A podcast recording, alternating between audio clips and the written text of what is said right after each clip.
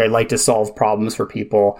And that's kind of what I put out there as my personal brand. Obviously, a slant towards being a founder and marketing is where I like to focus, but I think it's, I like to add some personality to it. Welcome to Rep Your Brand, a podcast for B2B marketers who are looking to build their career through a strong personal brand.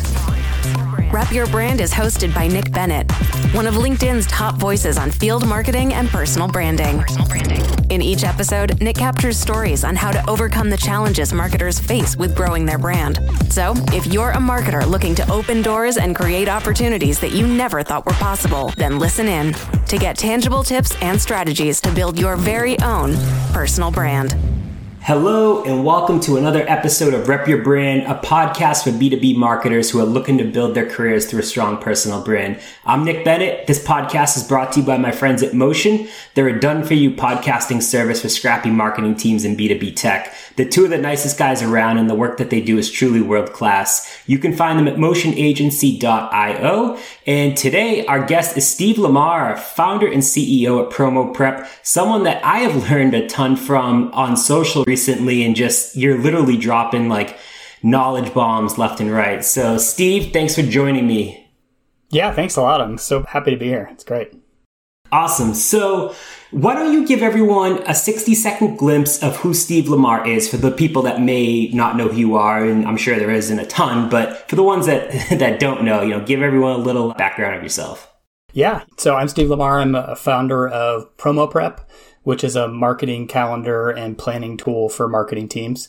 But my background really is in marketing and, and tech and software. Um, I've been in marketing pretty much my entire career. Started in graphic design, worked my way into more software, kind of technical support, that type of thing. But really, for since about 2009 or so, I've been working in digital marketing agencies, working with different brands and such to help them across all their different channels. So that's what basically led me over to doing what I'm doing now.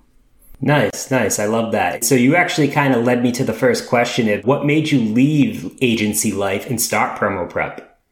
Yeah, agency life was an interesting place to be. You get exposed to so many different things. I loved it because I started off in SEO and that led to uh, some paid search work and then really worked my way into getting exposed to all the different channels from paid social to affiliate marketing to email and working with all these different brands one thing that kept coming up was keeping track of their marketing campaigns and, and their promotions and things like that.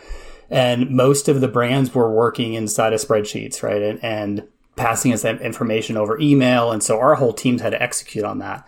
And so it became very challenging and, something that became a problem for us as the agency in keeping track of things, but then also for the our clients because they've got teams that are kind of trying to keep track of what needs to launch and if something needs to change, all those things. So working in spreadsheets was definitely not the way to go there. A lot of them still are doing it, but that's really where promo prep came around was there's got to be a better solution for collaborating and having a centralized location for tracking everything. So yeah, started building that. And about six months or so, I was kind of doing on the side, about six months or so, left the agency, moved into, did some contract work. Actually, I was kind of lucky they let me transition a bit and then went more full time beginning this year. Nice, nice. That's awesome. I've personally never worked in an agency before and I've always wondered what it's like because I've had prior colleagues that have said, you know, I did agency life. I couldn't get out quick enough. But then some people talk about like it's something that they felt like they had to do to put that notch in their belt. Like they may not have liked it, but it was something that they felt like would just kind of better them as a marketer. Like, what are your thoughts on that? I think as a marketer, we're tasked with doing so many different things, right? There's so many different areas in marketing that you can focus on. And what I loved about it was I had exposure to a lot of experts and they were doing marketing for a lot of different brands. And so they had to figure out how to work inside different areas. And so we had a lot of people that went really deep in certain channels as opposed to kind of knowing SEO and kind of doing some paid search and kind of doing some social. They went really deep in Facebook marketing or whatever it was. So for me coming in, I, like I said, I was kind of strong in SEO, but then I didn't have necessarily exposure into some of these other channels. And so it was great because I was surrounded with people. That's all they did. I was more on the client services side. So I was working with directly with the marketing teams on the brand side to help with strategies and budgets and forecasting and all those things. And then would bring in some of my other teammates when we wanted to get on an execution side to really kind of build that up. So yeah, I loved it. I think it's the hard part is it, it's pretty chaotic, particularly where, depending on where you're working, because you've got to be working with five, six, seven different brands. You can be from one call to the next, like switching gears into a totally different brand but you learn a ton. I grew a lot. I was the last agency I was at was about seven years, and I just learned so much from being with them that it's something that you can't replicate as much, I don't think, in other spaces. Yeah, no, those are some great points for sure.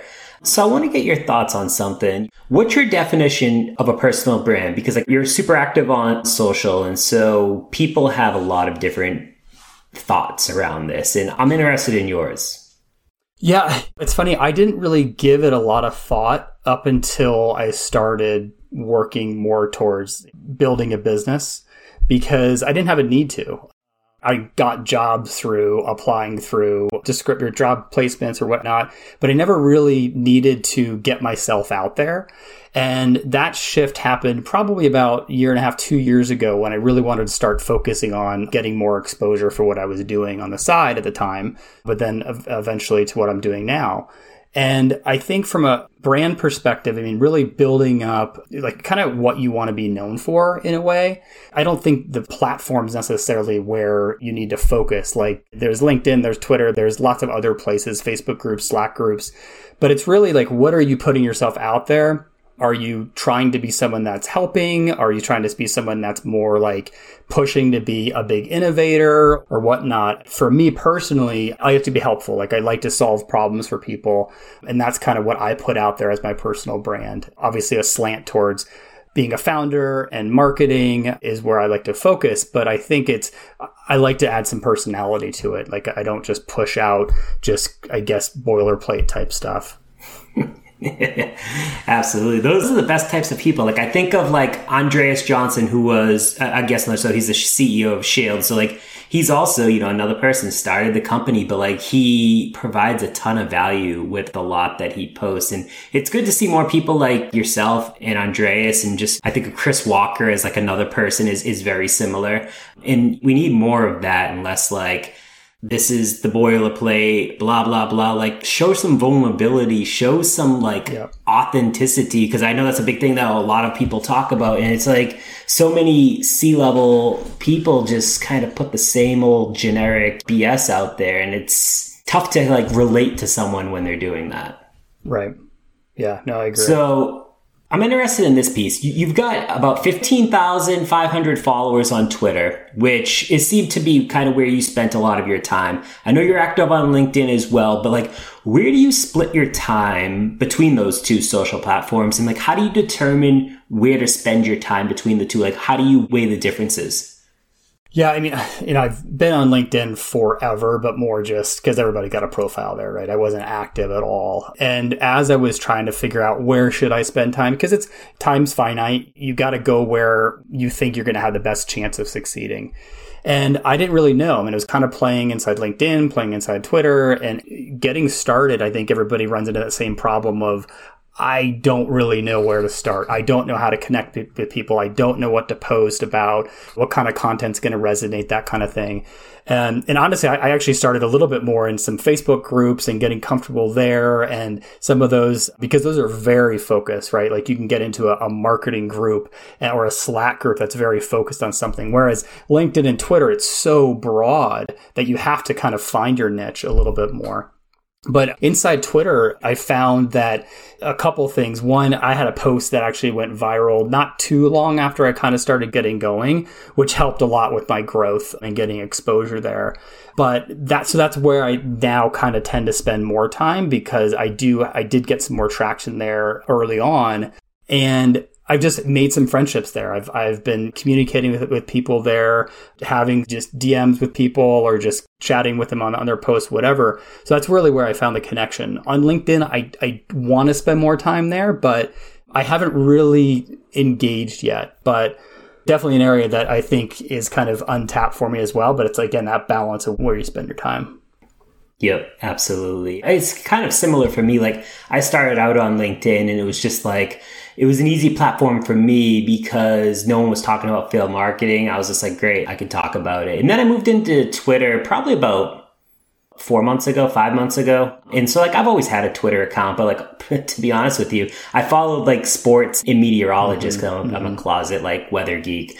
Nice. Yeah. And so like I started to get more active with it and like really engaging with like the marketing Twitter community. It's been great. It's just hard to keep up with both of them. It's like, yeah, just like you, you're trying to run a company. I have a full time job. Like you can only do so much. Whereas some people that have like, they're doing consulting or something, it's a little easier for them to be a bit more active on like social platforms every day. Yeah, for sure. So I'm interested, and I ask a lot of people this, but who are two to three people that you learned from to be a better leader and, and a better marketer? Yeah. Good questions. There's a couple people that come to mind. First, kind of bigger name, Rand Fishkin definitely is somebody that I've looked towards from the, my beginning stages of getting into marketing because I started in SEO. So I think there was that connection there for sure. But he broadens a lot out more into general marketing and focusing on audience and focusing on your customers and writing well and all of those things. So that's resonated with me a lot because I've always tried to be a better writer and try to create more content and better content. So that's helped a lot and just purely from a leadership style, I respect what he does and and ha- what he puts out there. He's always been someone that's that's been giving and and as opposed to just kind of pushing out messages and, and more lecture style. He's definitely more someone that's, he's taught his entire career and that's what has built up his following and allowed him to build up Moz and now switch over to SparkToro and do that. So that's been an interesting journey to, to watch with him someone probably not as well known, but in the Twitter space for sure. Arvid Kahl is somebody that I definitely respect. He's more in the founder kind of bootstrap startup community, which is something that resonates a lot with me. And so again, but same kind of thing, like very giving and shares all of his knowledge and puts out like very welcoming to people that want to learn. He doesn't shy away from following people, right? Like, and communicating and connecting with people. That's really what I gravitate towards because I want the social side of it to actually be social as opposed to just listening to kind of these gurus or whatever the word is of just lecturing, you know, as opposed to I've stopped following people because they don't actually interact. Like they post and then they leave it alone. Like I love people like even you, Nick, like getting in there and you're you're responding to everybody's comment. And so that's the kind of thing that that just it sits well with people. Like it's like, wow, that person, even though they've got all these followers and they've got all this stuff going on, they actually connected with me. And that makes me feel good. Now I'm willing to connect with them. That's a couple people. I mean, one other is my actually my business partner now is Chantel Marcel. We actually met through Twitter and she's great. She's actually, I know you know her. She's on both LinkedIn and on Twitter but she puts out a lot of great content. She's really active in LinkedIn and posts daily about her experiences and things that she knows are going to connect with folks. And then on Twitter, you know, she's putting together interviewing people and putting together great threads and everything else. So again, like very community minded. I think that's really where what I gravitate towards is is who's out there like providing value in the sense of sharing their knowledge Yep, absolutely. And shout out to, to Chantel. She's part of the, the Motion family as well with her new podcast. So want to yeah. make sure to uh, show her some love as well.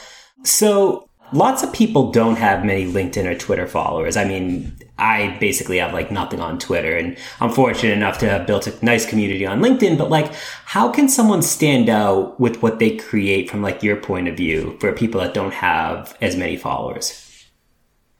I don't have all the answers either. You know, I think it's one of those things that everybody kind of struggles with is what kind of content do you put out there? But I think number one is go to where people are active that you want to communicate with and connect with. So starting there, it may not be LinkedIn or Twitter. Maybe it is a Facebook group. Maybe it's a, a, Slack group, some other platform that where the folks are. But I think the first thing that I'm very much like an observing learner, observational learner. And I wasn't as active before. And I think that's what 90% of the people that are on social don't actually post very much there to watch. And I definitely have some of that ingrained in me.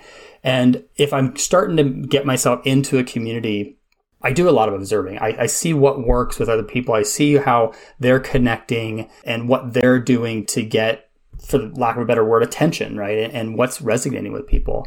And since I'm trying to get into the marketing community, and that's what my business is and, and the direction I'm going, it's a little easier because there's a definitely a huge community of marketers out there. A lot of people in social media and, and content marketing, all of those things if you're first getting out, it is just find the community first and start plugging in there and really communicate with them, right? Like interact with them before you're going to post out there. They're just going to get nothing, right? You're going to get no responses and that's pretty normal. And it's funny because you see so much in all these streams of how do I get new followers and look, I'm at this new follower count and all of this stuff. I mean, it's definitely very prevalent and something that's on everybody's mind where they're getting into these spaces. Otherwise, it's like you're just throwing stuff out and it doesn't go anywhere. So I guess it's making those connections with people. I mean, I have people that DM me just randomly saying, Hey, thinks your stuff's interesting. I just wanted to connect with you. Great. Now we've got a little bit of a rapport, a little bit of a re- relationship there. So just building on top of those and then start talking about your experiences. Like you're going to have a ton of stuff that's just going to bomb. It's not going to really go anywhere, but who cares? I mean, these things happen so quickly and, and the feed runs so quickly. You push something out there, a few people pay attention to it and they forget about it, you know? So I guess don't be afraid to push out ideas and test what works. Yep, absolutely. Yeah, those are some great tips for sure. It's like I talk a lot about community because I think community, especially during like this whole pandemic, has been like such a big thing. And like a lot of marketers, particularly if like found communities to be a part of and found have like there's no in-person networking events and like they found and leveraged community to be better marketers to just like meet new people. And like personally that's my whole thing. Like i just love meeting new people. Like i love listening to new ideas or new ways to think of something that maybe i didn't think about before. So i think community is definitely a huge huge piece of it. So for sure. Some people say personal brand is about adding value. Some say it's just being yourself and, and, being authentic, but it doesn't really offer anyone tactical advice. So, like, what does adding value mean to you if you're a marketer that's looking to get started? Yeah, I guess, like, for me personally, I like things that I can take action on that actually lead to something. And that's to say you could have one person that's posting 15 things and two of the things they post I'll gravitate towards because I could take action. I mean, for instance, there was somebody that posted something last week on the five tools that he uses for doing sales outreach. For me, roll back four or five months ago, maybe that wouldn't have resonated with me. But last week, it's been something that I've been working through and, and kind of trying to figure out on my own. I've tried it and it hasn't really worked and it's a lot of time, it's time intensive and he put out five different things. It was like five bullets of just the tools he uses. And that hit me. Like that was like, wow, I can go take this. I spent the next day setting this stuff up. And then the next day I was actually, I actually launched it. And so like, that's what I love is that all of a sudden out of the thousands of things I'm scrolling through, here's something that caught my attention. And now I'm going to go use it. So that's like the educational side of it. I think the other side is the entertainment side of it. I mean, there's definitely the the that's the factor, and people are on social platforms to kill time or just whatever the reasons are. But one of it is to kill boredom, and so there's the entertainment factor. But I kind of like the slant of it's still in the wheelhouse of things that I'm interested in. Like someone posted today something about a TikTok of somebody who basically he's a bartender that he couldn't get a job a year ago because all the bars closed he started thinking about what else he can post. So he started putting some things about how to mix drinks on TikTok, threw that out there. All of a sudden that kind of blew up. Now he created these cards that tell you what kind of drinks you can make. And so now he's selling those on Amazon. That right there. And it was one, a 60 second TikTok of him going through this whole process. And that right to me, that was entertaining and educational. You know, like it was, and it was so cool to like see his process and what he went through in a quick little post. So that's not easy to do and pull off. And he's got the credibility and the story behind him to, to do something like that. But those are the kind of things that, that definitely resonate. Yeah, no, absolutely. I think that's, I think that's a good one. It's definitely like to kill boredom. And like for me, like I just, I like the tangible piece and like takeaway piece because like so many people will post things about like you should do XYZ because they say so. And like they want to be seen as like that expert. But like I like like, hey, I did this or I was thinking of doing this and these were the steps I went to go about like doing it. And like that clicks with me. Like that's mm-hmm. like, oh wow, I could actually do something like this too. Or like this is something that I could implement in my day to day that could hopefully me be better marketer or help me like save time in automating with like what I do. So I definitely gravitate towards that as well. What's your take on LinkedIn, Twitter, Clubhouse. Like, how does a marketer, and I guess you could throw TikTok in there as well, but like, how does a marketer balance like all these from a personal perspective? It, they're all time suck just to a certain degree. And so you have to figure out where you're going to spend that time. Clubhouse for me was interesting for a little while. I think everybody's this conversation started to come up is like what's going to happen with Clubhouse. I didn't use it much. I don't have an iPhone. I've got an Android, so even getting on that was challenging. And I got to throw an iPad in, in, the mix there, and so I used it sporadically when I, there was something I actually wanted to go go sign up for and, and listen to. So for me personally, Clubhouse isn't going to make a difference. However, I think those audio kind of features that are being added to LinkedIn, to to well to Twitter already, and, and LinkedIn soon that's exciting to me. I think if I can be on Twitter, I'm scrolling through and somebody I know starts a, a, Twitter space, I can jump in on that. That's pretty cool. I mean, I love that now connection of I can hear someone's voice, I can have a conversation with them because it's what I've tried to do in the background of, of meeting some people is get off of the digital and actually have a phone call with them and actually talk them, talk with them. And I've done that several times with people and it just solidifies that relationship even more. So I think that where their channels are going, I think over the last year, because people have wanted to get into these social spaces more, we've seen a lot of that. Like even me, I mean, I'm more engaged in social spaces because of that. So it'll be interesting to see if that goes away a bit. But I think part of it is where you're comfortable. I mean, like I said, I'm more comfortable in Twitter than I am in LinkedIn. I have a harder time in LinkedIn finding people that I want to see what their content is. Whereas like Twitter, I can do different things to make that stuff pop up quicker with lists and with you know, notifications and things like that. So I think it's really where you're comfortable, who you want to be listening to and learning from, basically. Yep, absolutely. When when Clubhouse first came out, I was definitely on it a, a, good amount, but I don't know. For me, it's fizzled out like a ton. Like I maybe go on like 20 minutes a week now, like if that, like it was just, I haven't got into Twitter spaces as, as much just because I'm not, I'm still trying to like figure the whole Twitter thing out. Like I've been trying to like post like here and there, but it, it definitely always comes back to, to LinkedIn for me. So who knows? We'll see all the cool things that are going to be coming out and see what it can do for, for marketers and, and content creators. Speaking of content, what are your sources for inspiration for the content that you do write? Do you do you keep notes? Like where are your ideas stored? What's your workflow typically look like? Yeah, I've tried a couple different things. Some of, a lot of my inspiration is what am I doing that day? A lot of times, so if I'm working through a problem and I think it's going to benefit somebody, I'll push that out. I mean, as an example, like on my app, I've got another app that pings it every five minutes to make sure that the app's active. And so I thought that'd be interesting. Like that saved my butt a lot of times when the app's gone down. I didn't realize it. And so now I've got a tool that'll do that. So just pushing that out there for somebody else that might find benefit in that, those kind of things. So I think that's definitely inspirational or, or, or as a source of inspiration. And then even just paying attention to what other people are talking about, that's huge. I mean, there's so many conversations that are happening. You can definitely piggyback on that. I think a lot of what happened in social is regurgitated information.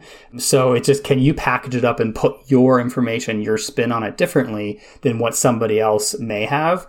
Or just adding to that or adding to the conversation. So that's a part of it. But I don't have any tools that I use. Like I'm not automating anything.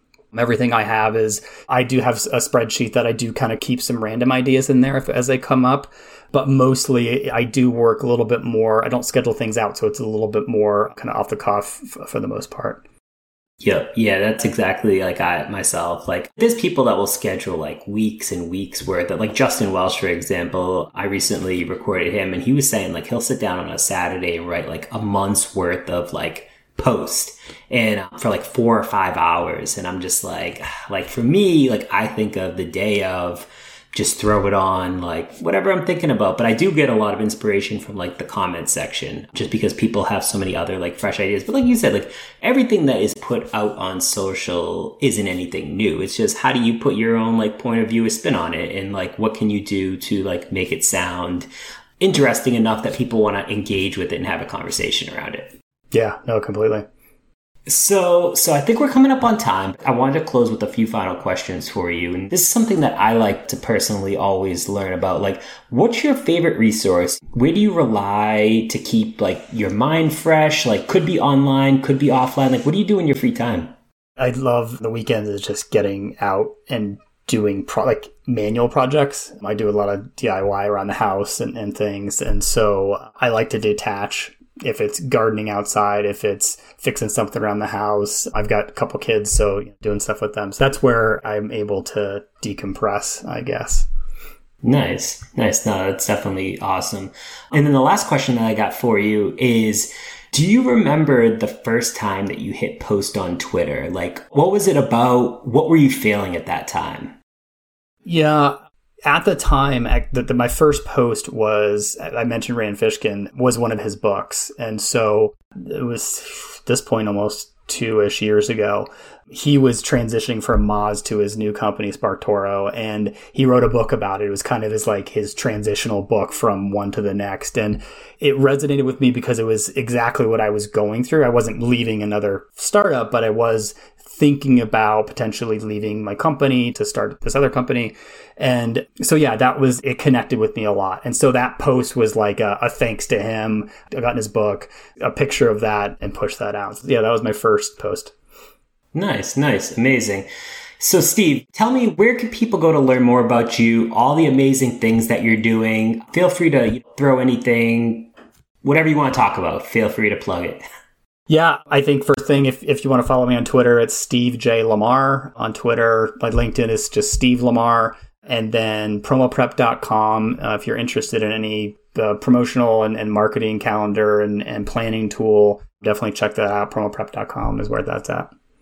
Awesome. Well, Steve, I just want to thank you again. I appreciate you spending some time with us today. It was honestly, I learned a ton. I'm sure all, everyone listening learned a ton, and I can't wait to share the episode with all of you. Thanks again, Steve. Yeah, thanks a lot, Nick. Appreciate it.